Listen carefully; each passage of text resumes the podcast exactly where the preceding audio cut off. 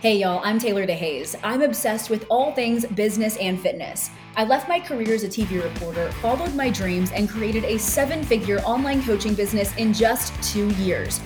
Now I'm sharing my proven strategies with you. Oh, and we'll keep it real, discussing mindset, money, and hardship to help you build the life of your dreams. Grab a cup of coffee and get cozy. Welcome to the Taylor DeHaze podcast. I'm so glad you're here. Maybe you saw my stories, my Instagram, or anything when it came to the mastermind retreat that I hosted in Dallas for my clients in December.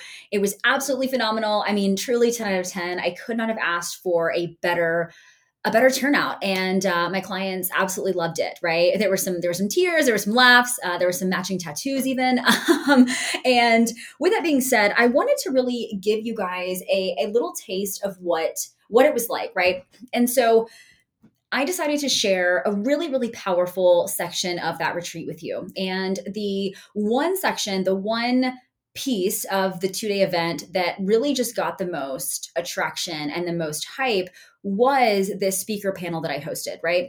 And I wanted to get all the speakers on one stage together and really ask some very challenging questions that I knew not only my clients had, but questions that I knew would come up as they continue to scale their business, right? Because um, this mastermind is for my established coaches looking to scale to seven figures. And you know there's it's a long road right? There's a lot of, of bumps in the roads and um, it's it's not easy. And so getting these speakers on stage that have all you know walked the walk and are still walking the walk to share their experiences and their trials and tribulations with my clients and now with you um, was just so incredibly powerful. And there was no topic that we didn't cover right? We're not just diving into business strategy okay? Honestly that's really not what this one's going to be about necessarily right? It's more about just um, you know, handling relationships that are, are, toxic for you, right? Surrounding yourself with the right uh, strategies, the right people, the right structure to scale. What it actually takes, right? What what resiliency and, and grit level does it actually take? What's the hustle? What's the grind like on the road to seven figures? You know,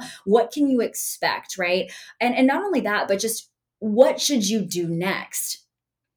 You know on, on your path to seven figures or wherever you're at in your business right as you're continuing to scale upward you know it, it's not it's not linear right? And so it was great to hear perspectives from so many amazing speakers. And so i'm going to introduce them to you. So the first person that's that I'm going to introduce is Tamasha Suber. So she is a strategic partner for CEOs and leadership uh, coach for women-led based service businesses. She helps women navigate leadership, business, womanhood simultaneously without sacrificing. Right? Uh, Vince Pitstick he opened Nutrition Dynamics in 2012. Uh, this is one of the biggest coaching companies in the world, if not the biggest at this point. Um, and and they dive into all areas of nutrition, from top of the line sports performance programming to disease management programs. And his goal is really to impact world health. Uh, and he is changing the game in in that realm, right? Then I've got Steve Smarridge. He actually owned and ran his own lifestyle coaching company, and he made three million in 18 months. He is kind of a sales guru. Okay, he works full time as a sales coach right now. Uh, and Sierra Lewick, she is the Facebook queen. She has helped over 300 businesses build their audiences and groups on Facebook, resulting in consistent and predictable five to seven figure months. And again, with smaller audiences, right? This is all organic, um, and so I love that. So we've got a lot of different backgrounds backgrounds in this panel, and I know you're going to absolutely love it. Um, so let me know what you enjoy, and I can't wait for you to dive in. So without further ado, let's get going. Workshop. Hold on, yeah, it's really like, oh. yeah. we were over that, Ben. We're Look at my girl getting the content. Love this for me. All right, y'all ready to party? Let's do this. So I wanted to have all of these speakers on stage. I wanted to ask a few questions that I think you might have um, and give you some perspectives just from various business owners uh, that have been extremely successful. Um, so yeah, let's dive in, right? Uh, now we've got Steve on stage. Who's Steve? so yeah, Steve. Steve flew in this morning. I was actually very stressed uh, if he would make it in time for his chat. No one knew that. I've been walking around talking to y'all like, oh my god, y'all see I'm nervous. Um, but Steve made it in time, so we're good. So Steve built a fitness coaching company, just like what you guys are doing. He made three million in 18 months, and uh, which is why which is, which is why he's talking about sales later, right? Uh, he works for Cole Gordon's team, and if you don't know who Cole, Cole Gordon is, he works with you know eight-figure business owners and helps them build their sales team. So look him up really fast if you don't know that. So we'll be talking to Steve after this. But I wanted to say, who is this man on stage? That is who this is. So uh, you know everyone else, right? So let's go ahead and dive on in. The first question I want to ask is actually for you, Vince. Um, what are the expectations that you have for your business just in the next year? So, well, for the network, the network, the total generated, we hope within within one more year to be at, at 50 million. Right, uh, we're, we've got plans, big plans on expansion for, for every organization. But I think for nutri- for nutrition dynamic, Will can help out. Uh, no, uh, we um, our plans is we're, we're adding a full full therapy programs, coach therapists that then so when you come in, it's medical team, it's coaching, it's it's it's group therapy, it's community, and it's all in one. Uh, and we plan on having that next year at, at 20 million. Amazing. That's That's the idea. Do you ever plan on adding life coaches or just therapists? Um, so life coaching is something that we kind of plan and build in, and then the, we teach the life coaches to at least run our base functional system because we've made like that's what we teach in my university. All the complexities that people talk about hormones, gut, all all the stuff, and you're like, oh, I got to learn all these things. You don't. There's a system that is clinically proven to solve 88% of cases without labs in like 12 or in three to four months. And that we can teach to any coach like a lifestyle coach or whatever. And so as long as they can apply that process while they're while they're serving their modality now you're hitting it from from two different directions. And so that's how we so we have a lot of different coaches at our our, our company but we give them the 4f process. So if you're like an energy healer we give you st- you're still working the 4f process and you're doing energy healing. Whether you're like you your breathing techniques or whatever your mind therapy is you're still providing this other service right because we don't want you coming in with just one thing. And then you've got the medical oversight if we need whatever it is, and then they still need community healing. So we built our full community program, and that's what we, we're thinking is our, our long the long term goal. Steve, question for you. So, three million in 18 months is a pretty major flex. Congratulations again. I know you've heard it a million times, but what would you say your main sales strategy was in the first six months? Uh, die-hard enthusiasm. Like I just, I just got excited. I would enroll people, and they'd be like, "What the hell did I just buy?" And it was literally because I just felt so good about like, if you just slept and drank water, your life will change. And uh,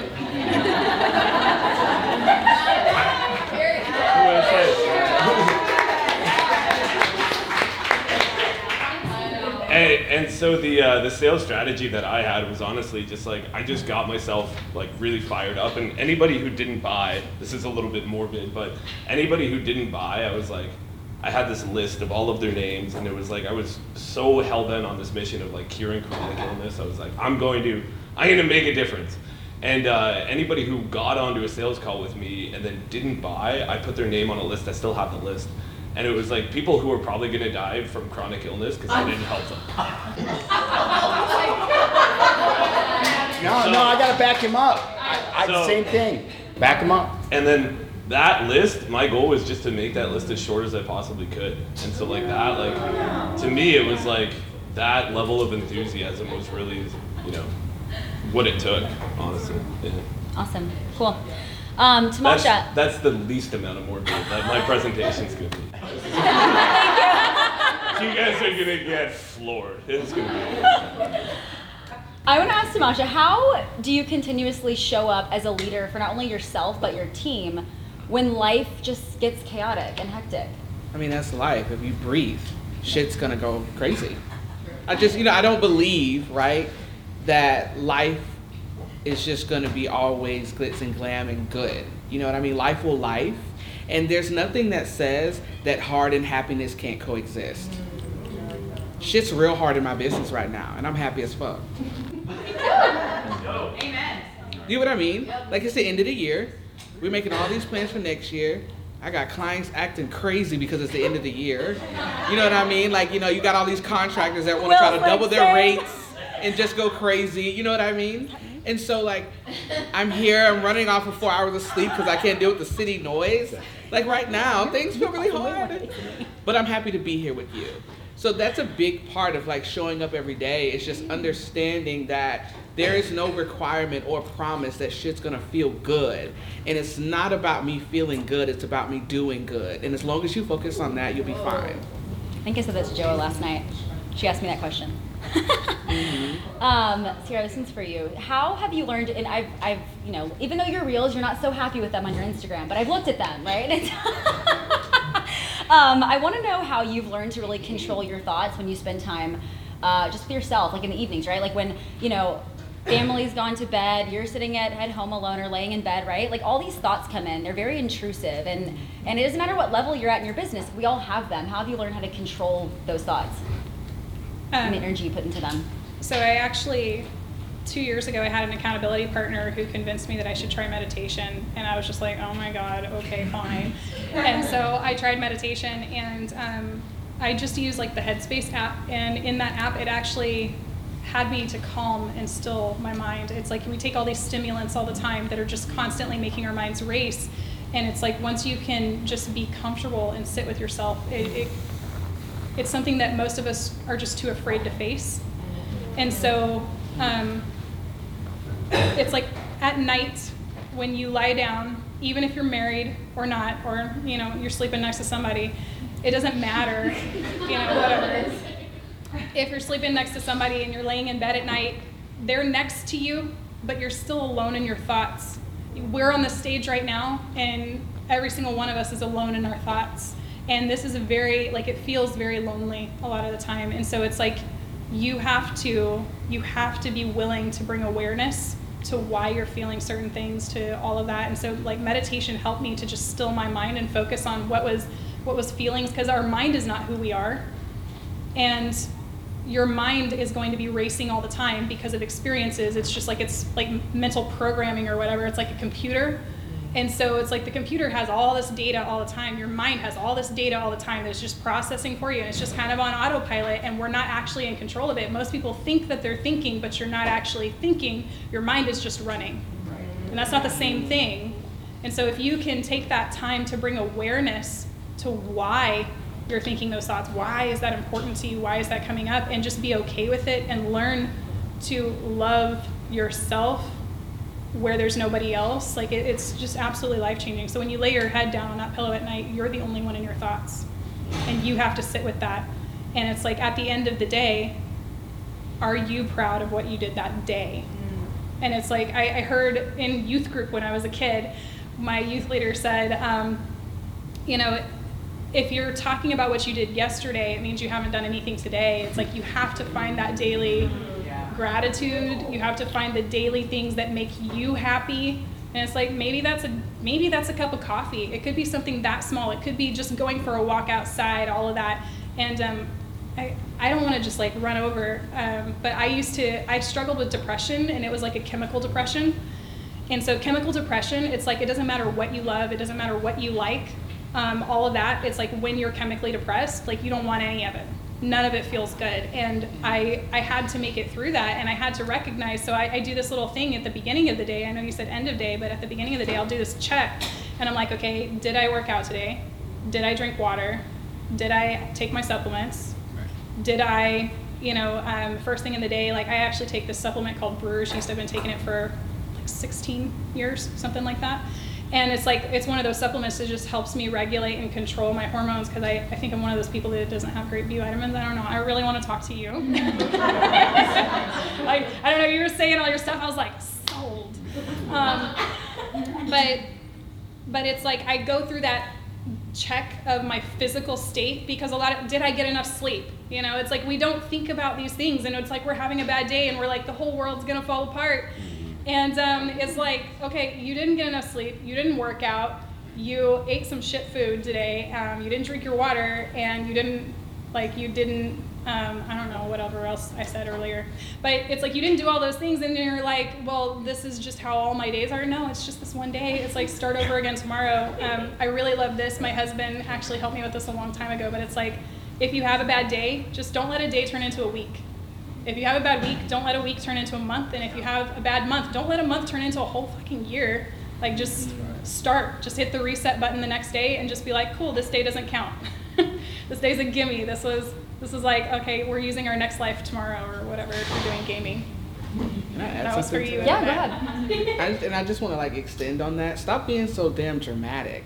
you know what I mean? Like we're like business owners. Have haven't done that. I mean, some of my clients have said, "Oh no, I'm answering questions on the weekends." It's like turn it off. Like you should not be getting those notifications. Turn them off. Okay. Question for you. A lot of us are ingesting tons of information, whether it's from me, from you, from whoever, right? What is that balance between education and implementation so we don't have that failure to launch issue? Well, first, it's validating your sources. And uh, we take a lot of information in, and I see this a lot with clients and then with coaches. And what I would really encourage you to do is take a really, and this is very hard to do because if you listen to anyone for 15 minutes, it sounds convincing. It could be a doctor or it can be a complete idiot, you know? And a lot of people are in the life cycle of discovering wisdom and they don't have wisdom yet. All they found is little nuggets of logic that sound good. I can give you one liners up here all day. I watch this happen every day. It happens in the medical field every day. It happens in coaching every day. You're watching people w- go through what we call the life cycle of like truth into wisdom, where it's like there's a lot of things that you thought were true, and then you played it, that logic out over time, and you found out it wasn't wise. How many times does that happen? It sounds good on. Ooh, kick this up. It sounds good on paper, like I did the thing. It looked right. It looked good on someone else, so I wanted to try it on me, and uh, and it turned out stupid, right? And it can be hard to tell the difference a lot. It's like, you know, this is the same thing when people get betrayed when they walk into doctor's practices all the time. Someone sounds really good, they've got a lot of things to say, but did we really stop and think, does this person have my interest, really truly have my interest in mind?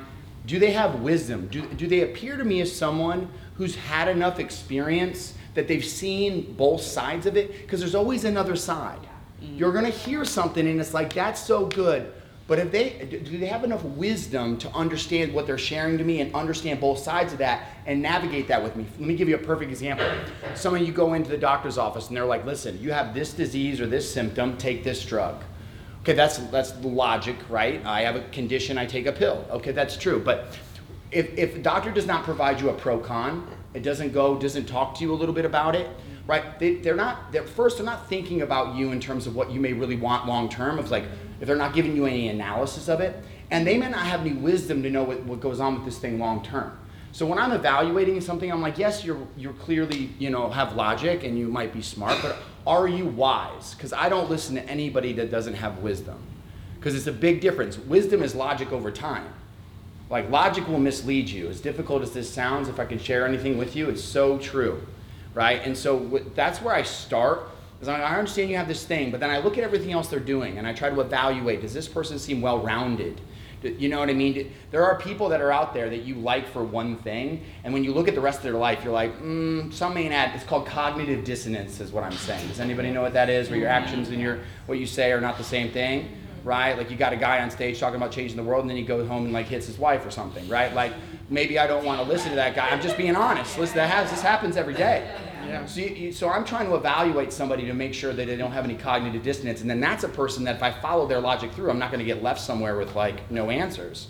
So I always start there because if you're just on Google at 2 a.m. trying to figure out your life, like the reality is you've got a lot of people on there that are just like trauma sharing and like they they're they're not they haven't sorted through it yet, and they've come to little pit stops of truth before you get to wisdom, right?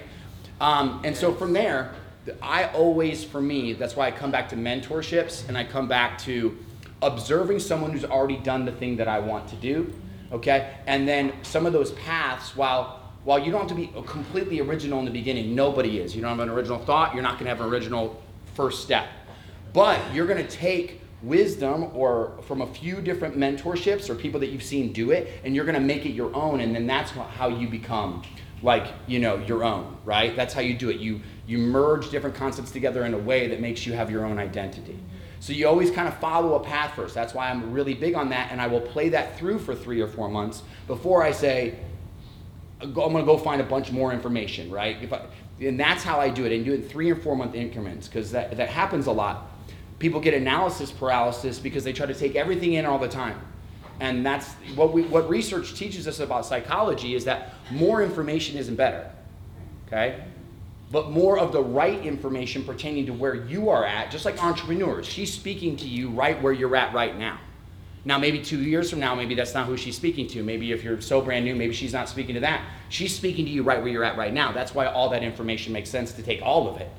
But there's a lot of people that that's not true, right? And so that's that's how I found helps me is I'll go in three month sprints of like try I observe, I under tutelage, I, I follow a path that's been walked before, I really sort through it, right? Then I try to enter in more information to try to create a process. If I just try to jump all over the place, it's erratic and it's going to lead to analysis paralysis, right? Um, or a bad decision. Cool. Question for you. Uh, when you are working with business owners that maybe have a change of heart or decide they want to pivot in a different direction, how do you decipher between if that is the right path for them versus if they maybe didn't try something long enough? I ask them, is it a panic or a pivot? First question I ask every single client. They come to me, and most of the time they already know I'm gonna ask. Are you panicking because money doesn't look right? Are you panicking because you can't figure out the messaging? Are you panicking because things aren't moving as fast as you want? Are you panicking because you kind of sort of feel like an imposter? Feel like you're not where you need to be? You know what I mean? Because you can't figure something out. Because you can't problem solve. Most people are pivoting because they don't want to solve the problem. So I really push my clients to become problem solvers. Like I don't want you to be a business owner, right? Most people can't run a business because they can't solve problems. I consider myself to be a professional firefighter. All day I solve problems. Clients pay me to solve problems. Period. I am the best problem solver ever. You come to me with a problem, you could be, they literally will call me sometimes in tears. It's that Virgo It's- energy. Yeah, well, Virgo, projector. You feel me? It's, it's all of it. Um, but sometimes I have clients call me, you know, and I work with a lot of women. You know, those of you that are like have babies or just have all these different things going, all these hormones. The guys, I don't have to deal with that. So we're talking women today. But most of you are females. You're gonna have moments where you literally, it is. I think it's the nature in our being to panic because we're thinking about all the things that can go wrong. You know what I mean? But for me, it's like you have to be able to solve problems. And so before you think about turning yourself into some other type of coach or switching to some other niche or whatever it is, whatever it is you're going to do, making this drastic change, make sure that you're literally not sitting there mashing the panic button on yourself. Because sometimes it's not a pivot. It is a solution to a problem. And if you run away from that, you will find yourself being a habitual pivoter. And you will never make the kind of money you want. Thank you. Steve, best advice you would give yourself five years ago? Uh, grow your hair, you'll be okay. Like- so,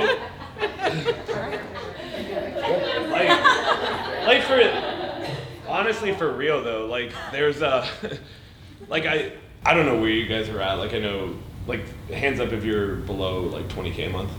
Everybody? Okay, awesome. So that's right around where I was like five years ago, and it's like run the business the way that you want to run the business. So it's like I had all these insecurities, whatever the fuck those are, of like whatever insecurity is. Of like, oh, what if this piece of content doesn't do well, or what if this doesn't do well, or what if people don't like me? It's like, dude, just do the business that you want to do. Mm-hmm. Like, you have so few years. Like, realistically, this is probably not going to be the first, or this is not going to be the only business that you guys ever have during your life just candidly speaking. And so just enjoy the business that you're building.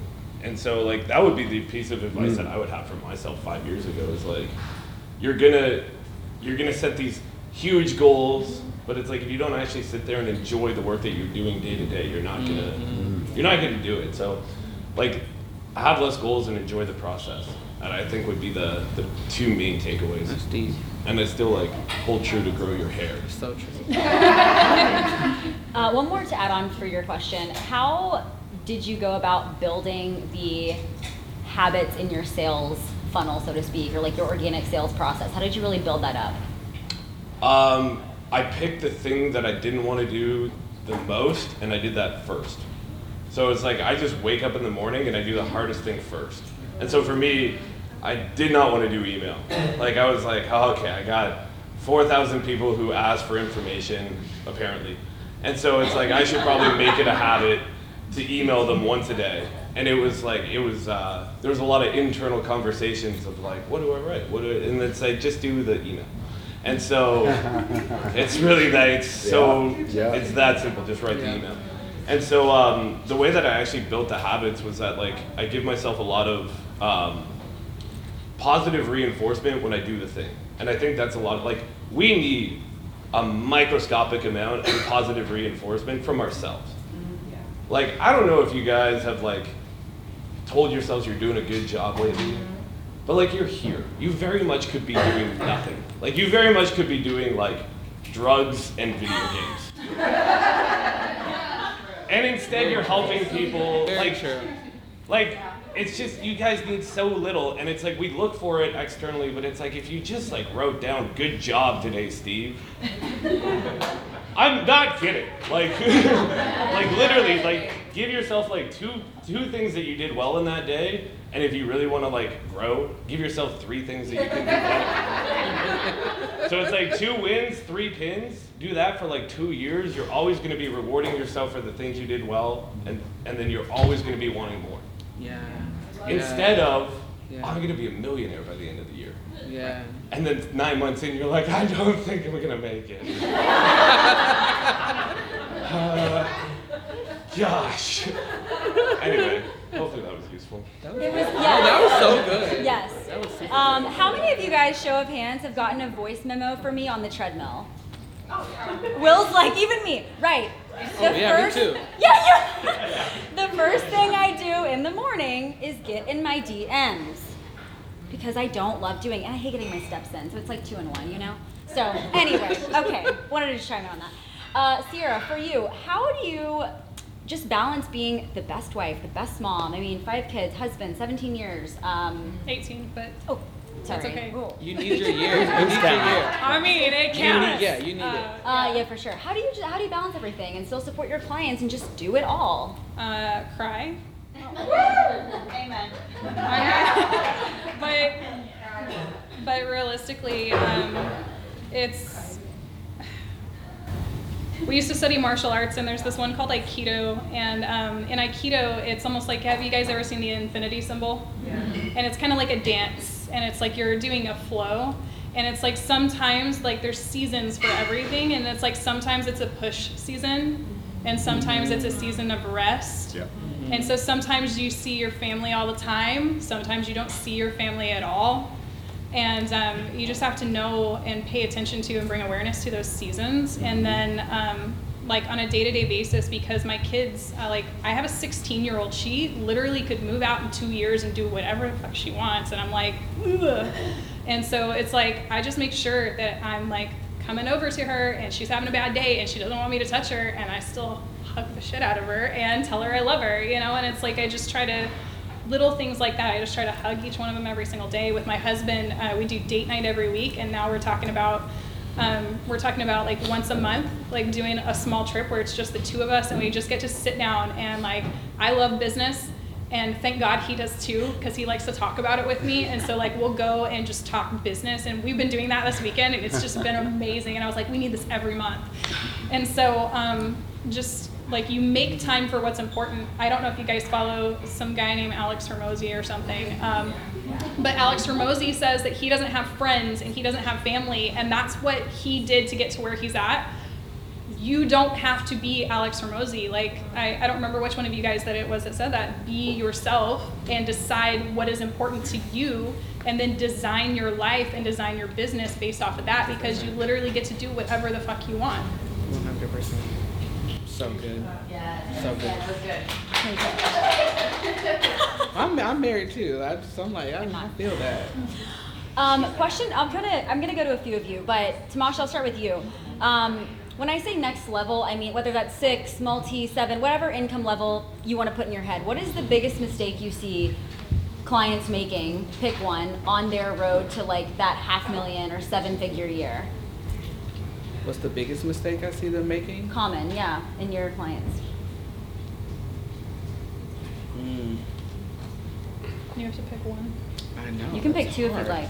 Um, I'll I would say. Steve is like, please. I would say. I I would say, yeah, I definitely. I feel like the the worst thing I think I see them do is give relinquishing control in their business before they've actually gained control of the business. So I was trying to figure out what the best way to say that, and so like right now there's just like so much rhetoric and, and there's this huge wave and trend of like hire, hire, hire, hire, hire, and you haven't even gained control of the business yourself, you don't even know what the hell is going on from day to day, and you're gonna hire somebody else and you don't even pay yourself.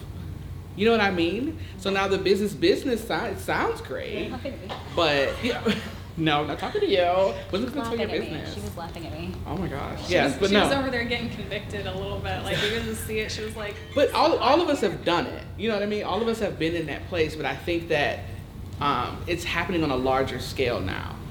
And so you really have to ask yourself every day Am I actually in control of this business?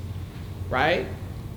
Are you managing the business or is it managing you? Mm-hmm. That's what you have to ask yourself. Well, and I think there's a lot of noise out there too. I mean, I've had other coaches as well, right? Where the first, you know, answer has always been outsource, hire. And it's like, well, I need to make some money. I'm not trying Yeah. to, you know, and I remember my when I was making, you know, 20k months, I was investing literally half of that um, in a coach and team members, but that profit margin lasted for a while. I wasn't hiring sales members before I mastered sales. I wasn't hiring a VA before I at least could, you know, pay my clients, Yeah. right? And so, um, yeah, I just think that there's kind of this surge of So I think I use two words: automate and delegate. You delegate to people, you automate to platforms. People and platforms are the most important things that you have, right? Most of you, if you have not made at least hundred thousand dollars, you need to be automating. Skip the people, because people have variances that platforms don't. Platforms do what you tell them to do every day, 24 hours a day.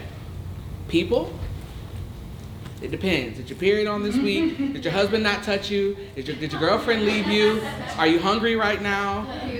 Did you were you not able to go to Starbucks when you wanted to go to Starbucks? Did someone break into your car? Did you not pay your mortgage? Did someone in your family die? This is real shit. So the way that I teach people to really hold on to themselves is like if you haven't made six figures yet, and I would even dare to say sometimes close to 200. I went to 175k and didn't have a team member in sight. Nothing but platforms, and I was fine, happy. Really pay close attention to what it is that you actually need.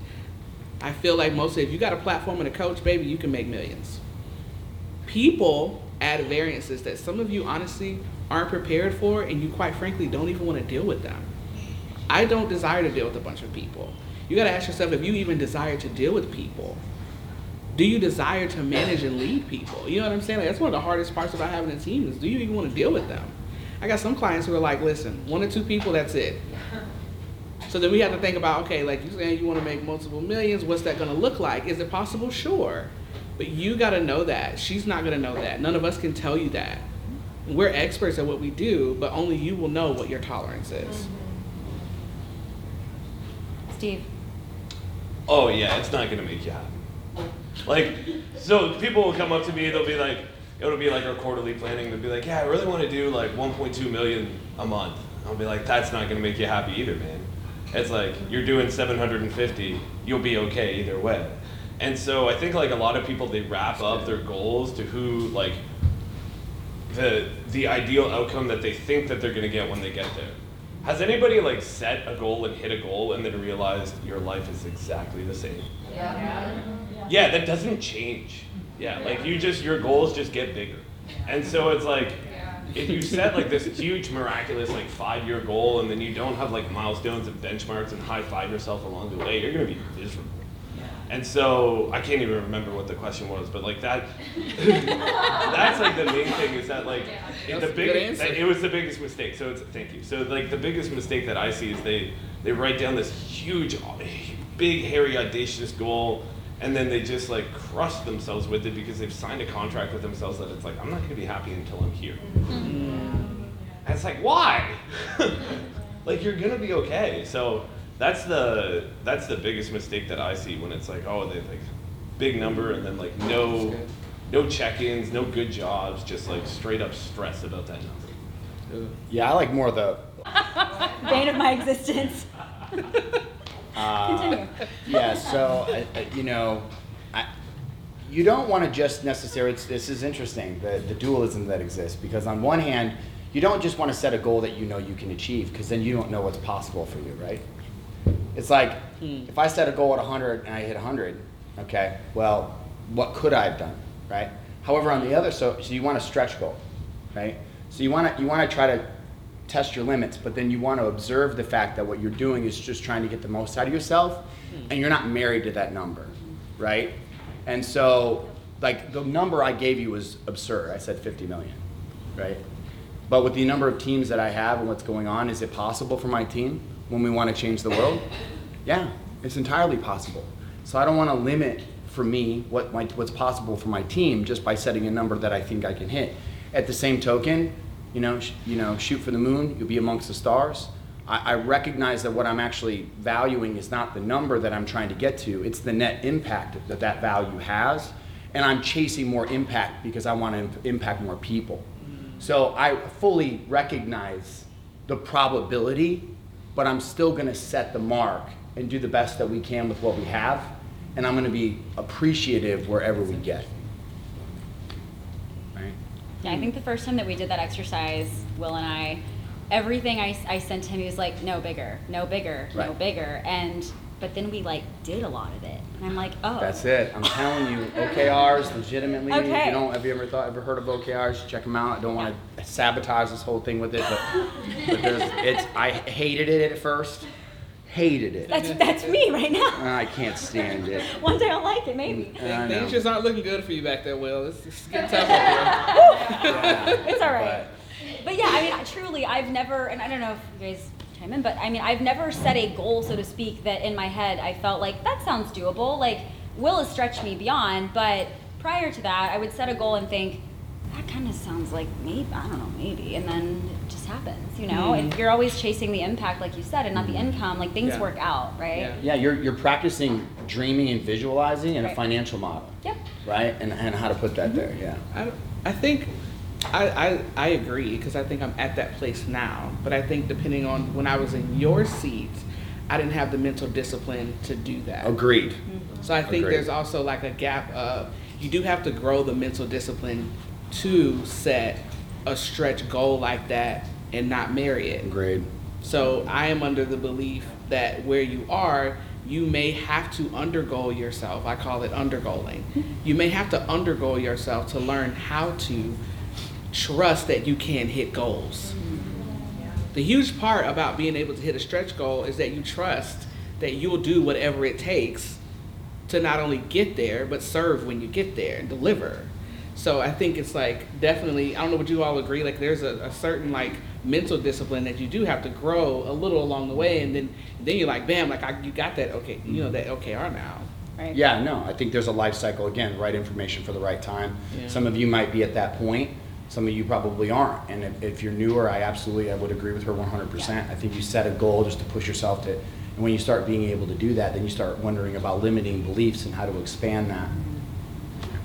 Yeah. Um, Sierra, I'd like to know because you know a lot of these people are. Uh, I'm gonna say a lot of them, but you know, building a business takes resiliency, grit, all of those things, right? How did you really develop that discipline in your business with so many other things going on in your life? How did I develop what? Grit and resiliency. Grit and resilience. Okay. Um, when I started my business, my business was birthed out of tragedy. Uh, my son, we just, all my kids were super healthy. I did everything right. I was into health and fitness for a long time. I studied nutrition for like 10 years. So, like, I did everything right. And um, we still found out, like, one day my son was cooking in the kitchen, and um, I taught all my kids to do that from a young age. So, he was only 11, and he picked up a hot pan with his bare hands and held onto it and got second and third degree burns on his bare hands, on his fingers and palms. And I was, I was just taken back. Like this is like the worst thing that could happen because it's like you have things happen to you and it's not that big of a deal. I'm strong, I'm tough, I can handle it, like whatever. But this is my kid and I literally couldn't make it better because I'm not an expert in burns. And then we found out it was a brain tumor that was causing it. I quit everything for like two months. I was FRG leader, which is Family Readiness Group in the military. Um, I didn't want to be, I just was, and I was really freaking good at it, um, leading that community. Um, I took a step back from that. I quit.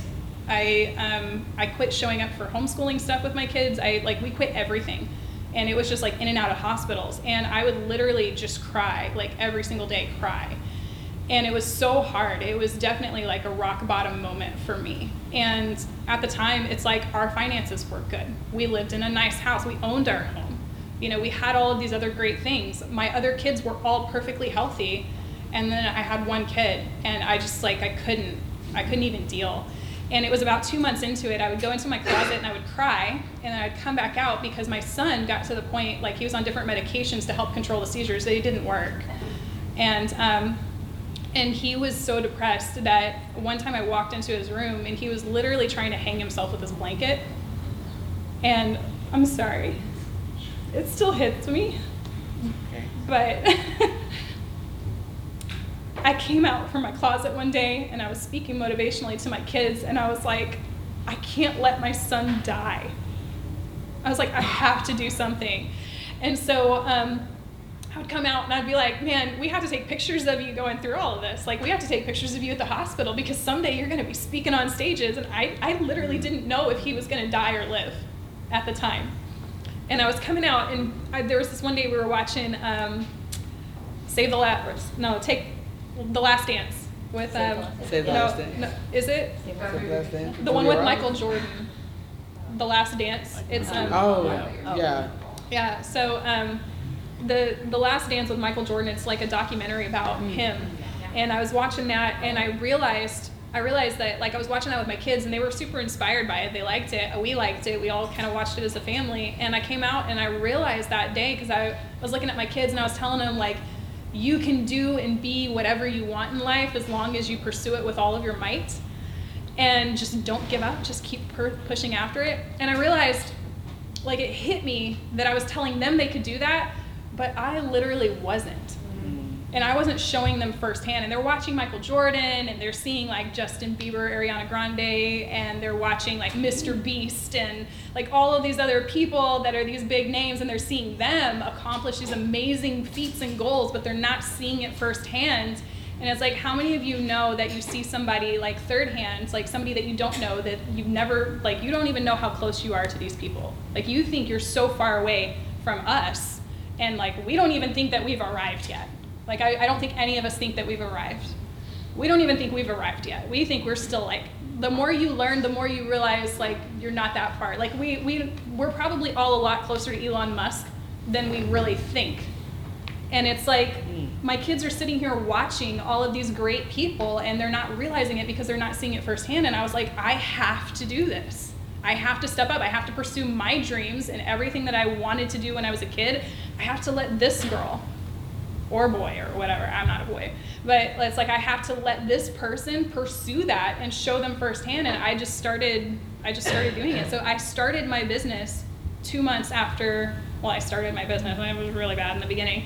But i just like kept pushing after it. I, i'd listened to a lot of people like brian tracy and jim rohn and tony robbins and like a lot of bob proctor. I'd listened to a lot of their stuff and i just started like brian tracy said it only takes seven years to become an expert in anything and i was like well, then I will just become an expert in whatever I want and I'll just pursue it. And then um, Dan Lok had said something about like how you can leverage debt and use debt in a positive way. And I was like, yeah, Dave Ramsey, you're wrong. Debt's good and I'm going to leverage this. and, um, and I ended up jumping into and getting a mentor and jumping into it. And it's just like I started, I started my business um, two weeks after my son's brain surgery. And it's like, I don't remember. We're, we're all awesome. Like I love the things that you're saying, and so I don't remember which one of you said it, but it's like there's gonna be there's gonna be rainy days that happen. There's gonna be shit that hits the fan, and it's like you just have to get up and do it anyway. Like I was literally on a call one day. I had back-to-back calls with my clients, and there were like five clients. And it would be like, happy client, everything's going great, I'm making lots of money. I'm like, yes. And then the next person's like, the world is ending, I've made no money, I'm not sure if I should even do my business. And I'm like, fuck. And then I get to the next one and they're happy again. It's like this roller coaster of emotions, and I'm an empath, so I'm feeling all of it. And then I get to this one client in the middle of all of it, and she's like, I have a tumor and it grew and I think I'm gonna die. And I'm like, I just wanna cry and I only have 15 minutes with her and then I have to do three more calls afterwards and I can't cry. And it's like you're gonna have hard shit that happens every single day. Something's gonna happen that could stop you. And this is where we were talking about earlier about thinking. It's like you're in your head alone all the time. You have to decide. You have all those moments that you have to decide. I really love this one thing that Mel Robbins just talked about recently. Manifestation is not envisioning this big, beautiful thing that you'll eventually have. It's imagining in the morning when you feel like shit. You guys all know this because so you can do this with your clients. When you feel like shit you're tired you only got four hours of sleep you don't want to wake up and come in looking all deep dark and sultry and looking bomb. You don't want to do that and you literally slide your ass out of bed put on your shoes you go outside you run around you do the jogging that you have to do to either hit your fitness goal or run that marathon or do whatever it's like you just imagine yourself doing that. Imagine yourself going through the obstacles. What is the worst possible thing that could happen? See yourself walking through that. See yourself waking up on those hard days and still getting the shit done. Yes. Because that's who you are. That's who you were born to be. You're supposed to be in this room right now, otherwise, you wouldn't be here. I believe it.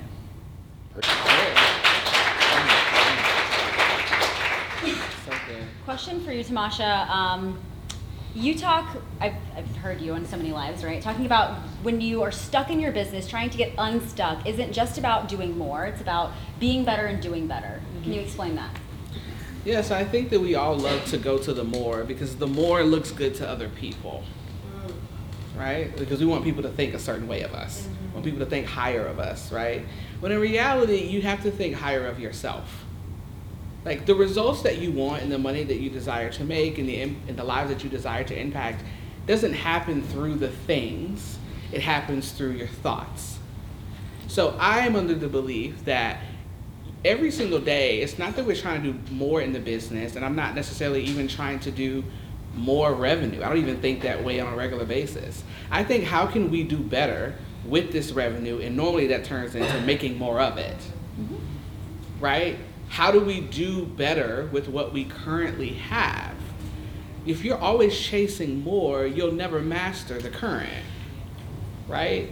You want to be a master of something. You want to know for a fact that like whatever's sitting in front of you and what you're in, like you're literally the queen and king of that thing.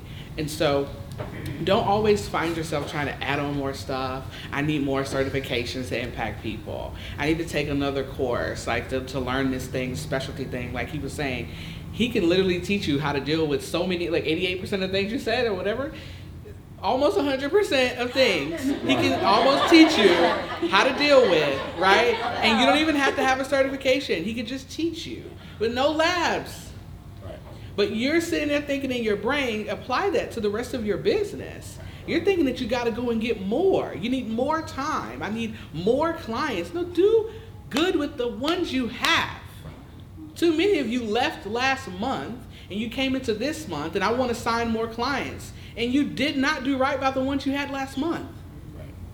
You didn't check in on them on time last month. You showed up to your calls five minutes late. You didn't send them their reviews after the session until two or three days later past what you said you were going to do.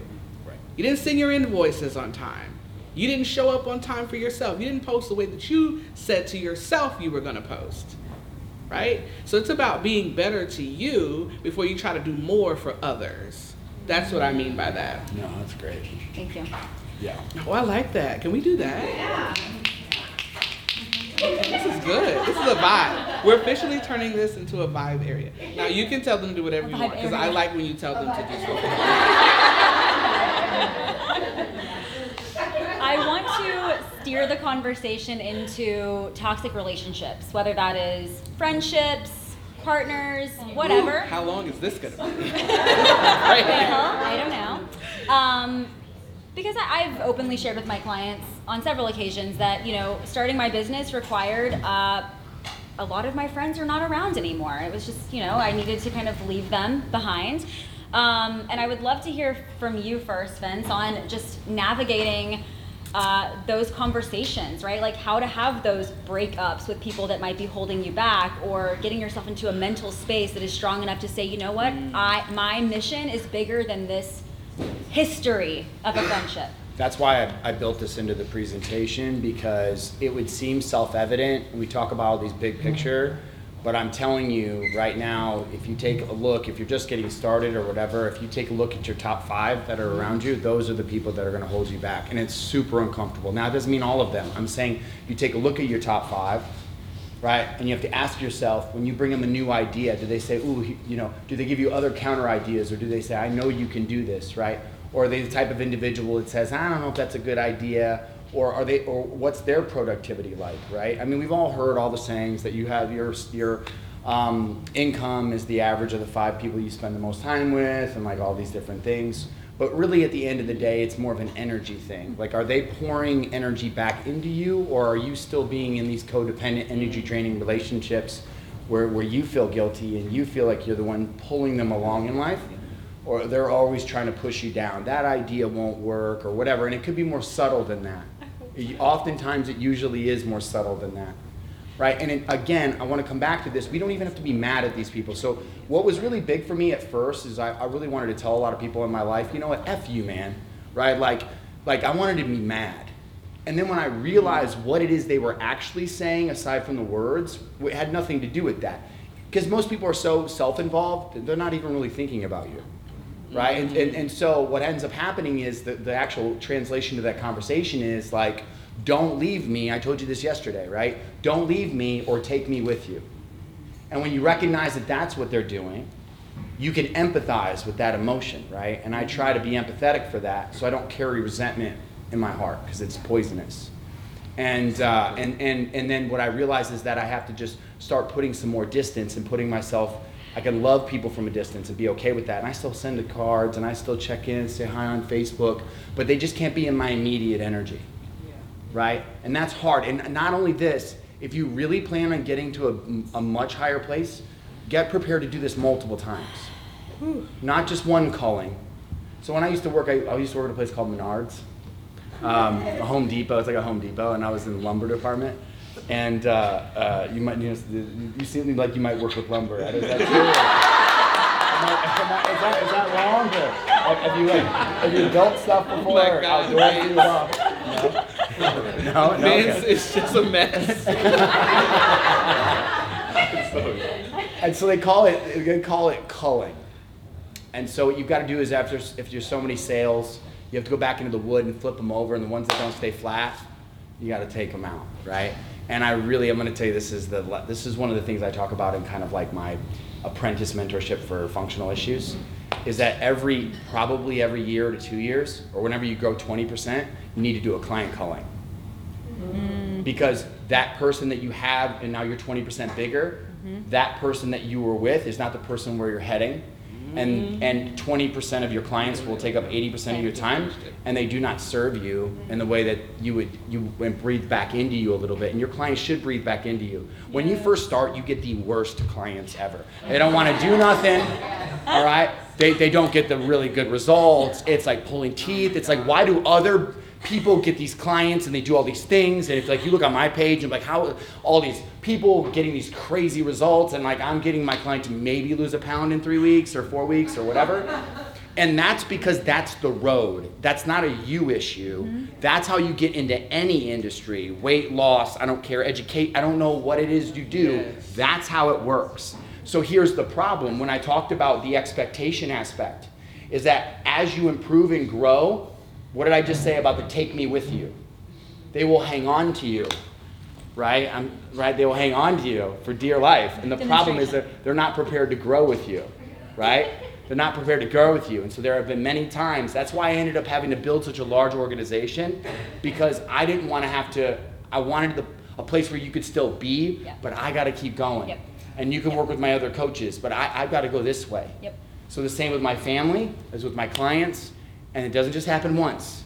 It's a constant process of, of like growing that happens. Did you want to add to that? Oh, I, I, I mean, it's I. So I just finished doing it. You know, essentially, I'm kind of in the process of doing it. You know what I mean? And this is my third time when I feel like I'm having like a, a pretty thick, bigger culling, and like so I've just I do a lot of one-to-one consulting, not super heavy on group. Um, and it's just because it's a personal preference. I've helped people to create seven-figure groups, right? No, no harm, no foul. Um, but now I'm putting a lot of like emphasis on they have to go into this mastermind. But some of them I didn't invite on purpose. And I had to have that conversation with them, right? It's like, do they qualify to be insured? Do I want them in there? No. Because they're not ready to do what it is I'm going to ask of them. And sometimes we'll want to hold on to clients because we see, right, potential in them. But understand that mm-hmm. that is your gift, not your responsibility. Your gift is to see the potential in people. That's why we make money. We see what you're capable of. But it's not my responsibility to make that capability a reality. And so you got to let people go. You have to. And oftentimes, I what I realized is that I see me like that culling, whatever you call it. Mm-hmm. I see it as like me pruning a garden. Yes. Sometimes that plant needs to be pruned in order for it to mature. Yeah. So they may need to be cut from you Right. to go That's to it. another coach so that they can actually get to that next step because they're too comfortable with you. You know, that you've let them slide a little bit over time. You know what I mean? They don't, maybe they're not respecting you. Right. They're not showing up for the investment the way they would from someone else. That I think is super key, and it's, and it's extremely hard. It's difficult. I just had one client. I don't really even cry like that. I get kind of confused when people cry around me, honestly. You're welcome. And it's okay. I think it's like the Virgo thing in me. I don't know because I don't know. I don't know what to do with the tears. To be honest with you, if someone can help me with that. And so I don't know what to do with them. You know what I mean? You ever, have someone crying in your face and nothing's happening for you? Everything's happening for them. Yeah. So I. So, I mean, I'm sitting there on the Zoom, and it was such a rare moment because something happened. Something happened. This, uh, it didn't happen for real this time. But something actually happened, and I felt the tears. They didn't yeah. drop, but I felt them Didn't drop, yep. And you know, it was a hard one. I've never actually felt like I, I would cry when you're like letting people go. But you know what the craziest thing is? Is when I when I got off that Zoom, I literally felt light as a feather. That's right. Relief. And you wouldn't even know, key word, how relieved you will feel when you let them go. And I'm sure in this moment, you're thinking of two to three clients oh, where you would feel relief. It's almost like going to the bathroom after a long drive and you get stuck in traffic. So I was trying to figure out a method. This is so crazy you're talking about this. I was trying to figure out a method because you can there are certain people that give you an energy that you're like we're not right, but you're just saying the word energy cuz you don't really know what else to say input. Mm-hmm. And I was looking at like and I wanted to have a better measure especially for me and the limited amount of clients that I take and what I'm doing. And then but I got to teach my coaches cuz they're all burning out. Mm-hmm. All my coaches are burning out and we're, we're, we're dealing with this issue right now mm-hmm. where it's like they can only get to 35 clients when you're adding all these different tools. And now we figured it out that you, you have to apply almost a client core does, does this client represent my core values for my business Oh, 100%. because if they don't, now you're out of alignment and you're in a lot of relationships that are unaligned. Okay? And so I'm not saying at first, listen at first, take every damn client you can get because you need to get those reps in. My experience is that number of just the reps before you're like really good at what you do, uh, to be honest with you, is anywhere between 500 and 1,000, depending on what it is. You better you get a thousand reps, and that's why I tell a lot of my coaches in functional that say that there's a lot of people that say they do functional, and that's great. But but that's why it's like a year. Uh, it's usually up to two to three years before you're any really really good at it, right? Really good at it because that's what's about get you to about that 500 to 1,000 based on how many clients you take a year or whatever. Mm. It gets you to that number, and it's held true. So whatever you got to do, grind, hustle to get to that number. I'm not saying change anything. Coming back to what she was saying about different information at different times. Remember we said that more information isn't better. So wherever you're at, get your clients, boo boo. But then after that, after that, you got to now do a core values assessment, Yeah. and then you're going to figure out why your energy's wrong. You're to, be, I don't know why. There's something about you I don't. And then when you really break it down, you'll be able to go, okay, I don't want clients like this. And then you're to find that your clients are to start pulling back into you. My 50 clients, they know when they sign up with me, if you get access to me, you're out there promoting the message. We're in this together, okay? Because it ain't just about you. You're gonna come in here, I'm gonna transform your life, and then you're gonna tell others. And if you're not down for that, I'm not even coming, we're not even on this train, That's right. all right? Okay? This is what we do here. And they're out there promoting, they're working for the message, for the cause, and for us, right? And I've gotten myself to that place. Now, I don't expect that with all my other coaches, but if you're going to come up here, this is what I'm about. You're going to get on this train. Love that. Yeah. Can I ask a question? Yeah, go ahead. Um, to take this question back to like the very beginning where you were talking about the people that are around you, we kind of talked about the culling and like having the people that support you. And I find that I actually have like the reverse struggle. So my question is, um, like where I am locally, like I try to. So you want more people that don't value your No, no, no, energy no, and no, are I'm sorry. pulling you down? I I need more. I need more people to pull me I need down. shit to clients. Right, right, right, right. Like reverse struggle where people who know me, they're like, oh, if anybody's gonna start a business, it's gonna be Kayla. She's Okay. gonna do it. But I don't have anybody around me who's also trying to do anything awesome. Oh, Right. Everybody's so chill. And so like I have this group, but I'm a very in-person person. I love having our Slack channel, but how did you curate like being the like the dumbest person in the room, right? Like you don't want to be the smartest person in your room, move to the room, Oh, get a place I to know. grow, things like that, right? So like how did you curate that for yourselves? Okay, so I mean, we, can, we all can go, but the first thing is networking. Networking. Go out. Stop staying in your house all day. Right? I'm not saying you want, but Please. anybody of us, right? Please. Like in, you know, we're on all of our stuff, and it's like we're right here, you know. And um, and I went to events like this, and then I got myself around other people. I mean, this wasn't the kind of events that we had when I first started. But where I was locally, I started meeting people that were clearly doing things in energy, and I had to be humble enough to go do what they were doing for a second to like get, figure it out. Like you got to go include yourself in things, right?